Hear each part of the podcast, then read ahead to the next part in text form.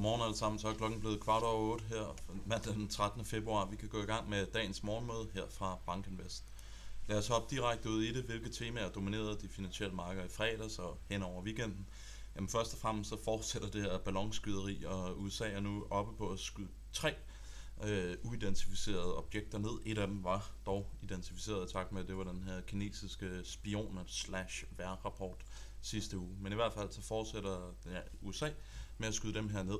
Det er jo ikke fordi, det har det helt store betydning for det finansielle marked, men der ligger altså at køre nogle diskussioner mellem USA og Kina omkring det her øh, overvågning af USA og også den amerikanske beslutning om at skyde det her ned. Så det er altså ikke godt for forholdet mellem verdens to største økonomier. Så fik vi i fredags øh, tal fra den amerikanske forbruger, og vi ser altså en forbruger til lyd, eller en forbruger, der bliver alt mere positiv, og han begynder altså at komme tilbage efter de her meget deprimerede niveauer, vi så op igennem 2022. Forklaringen, jamen, den ligger nok i de bedre aktiemarkeder, i det stærke arbejdsmarked, og så også i den stærke servicesektor.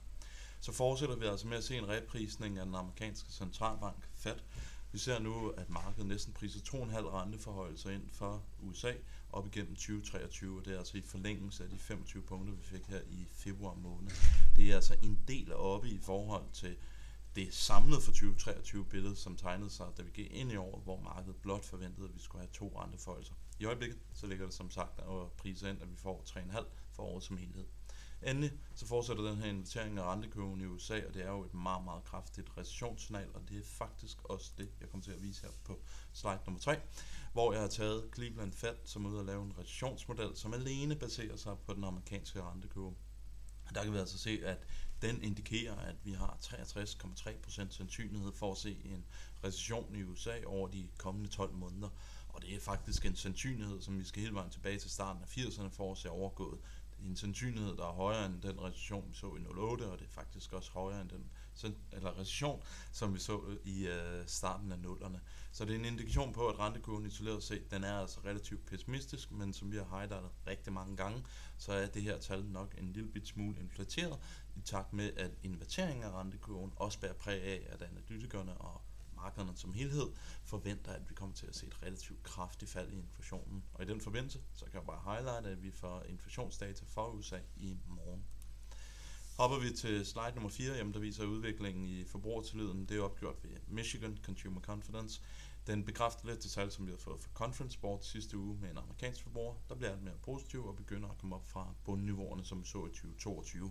Det var altså også ekstremt deprimerede niveauer, vi så deroppe igennem, to, eller op igennem 2022, for det viste faktisk en forbruger, der var mere pessimistisk på fremtidsudsigterne og på hans nuværende situation, end man var op igennem den store, store recession, som vi så i 08 og 09.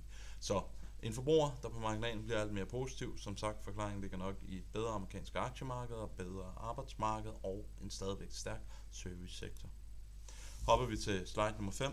Der kan vi øh, hoppe lidt over i den tekniske verden i takt med, at fredagen det var altså en relativt stille dag. Vi kan konstatere, at mål på en simpel ASI, jamen så er amerikanske aktier ikke længere overkøbte. Det er altså efter, at vi i januar og starten af februar måned lå og fik sådan nogle kontinuerlige indikationer på, at nu var aktier altså steget for meget for hurtigt, og at man skulle være lidt varsom med sin aktieallokering. Hvis man er tilhænger af teknisk analyse, hvilket vi ikke er, jamen, så skal man altså ikke være så mange nu, som man hidtil har skulle være.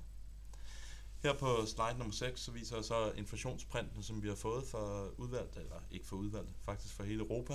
Og der er det altså værd at bemærke, at det her billede, i takt med at vi går længere og længere venstre og over på det billede, og kommer længere tættere på, hvor vi er nu, begynder at blive alt mere grønt. Så vi er altså kommet ud af den der periode, vi havde i marts måned 2022, hvor stort set alle inflationstal bragede op, og hele min skærm på den her monitor var stort set rød, til at vi nu begynder at se et langt mere grønt billede. Altså et inflationspres for Europa, så lige så langsomt er på, på vej ned.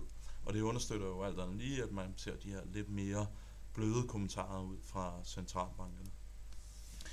Slide nummer 7, det amerikanske gældsloft, det skal vi altså heller ikke glemme. Det er jo blevet ramt, øh, og lige nu ligger der og kører forhandlinger på, om vi kan få det øget.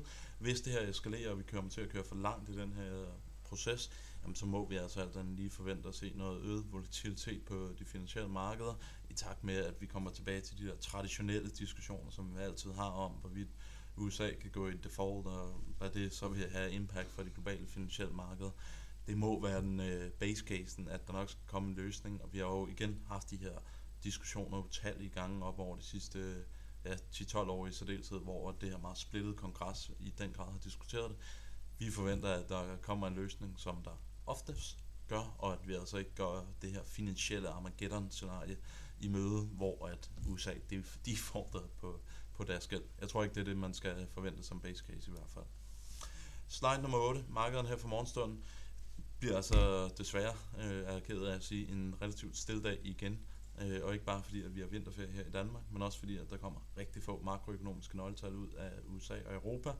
Det store fokus for den her uge, jamen det er CPI-printet, som vi får i morgen. Øh, I dag der får vi nogle opdaterede vækstestimater fra Bloomberg, øh, og det får vi for den europæiske økonomi, så det bliver interessant at se, om det her positive analytikermomentum, lad os kalde det det, det fortsætter, at vi bliver ved med at se de her oprevideringer af BNP-estimater for i Europa.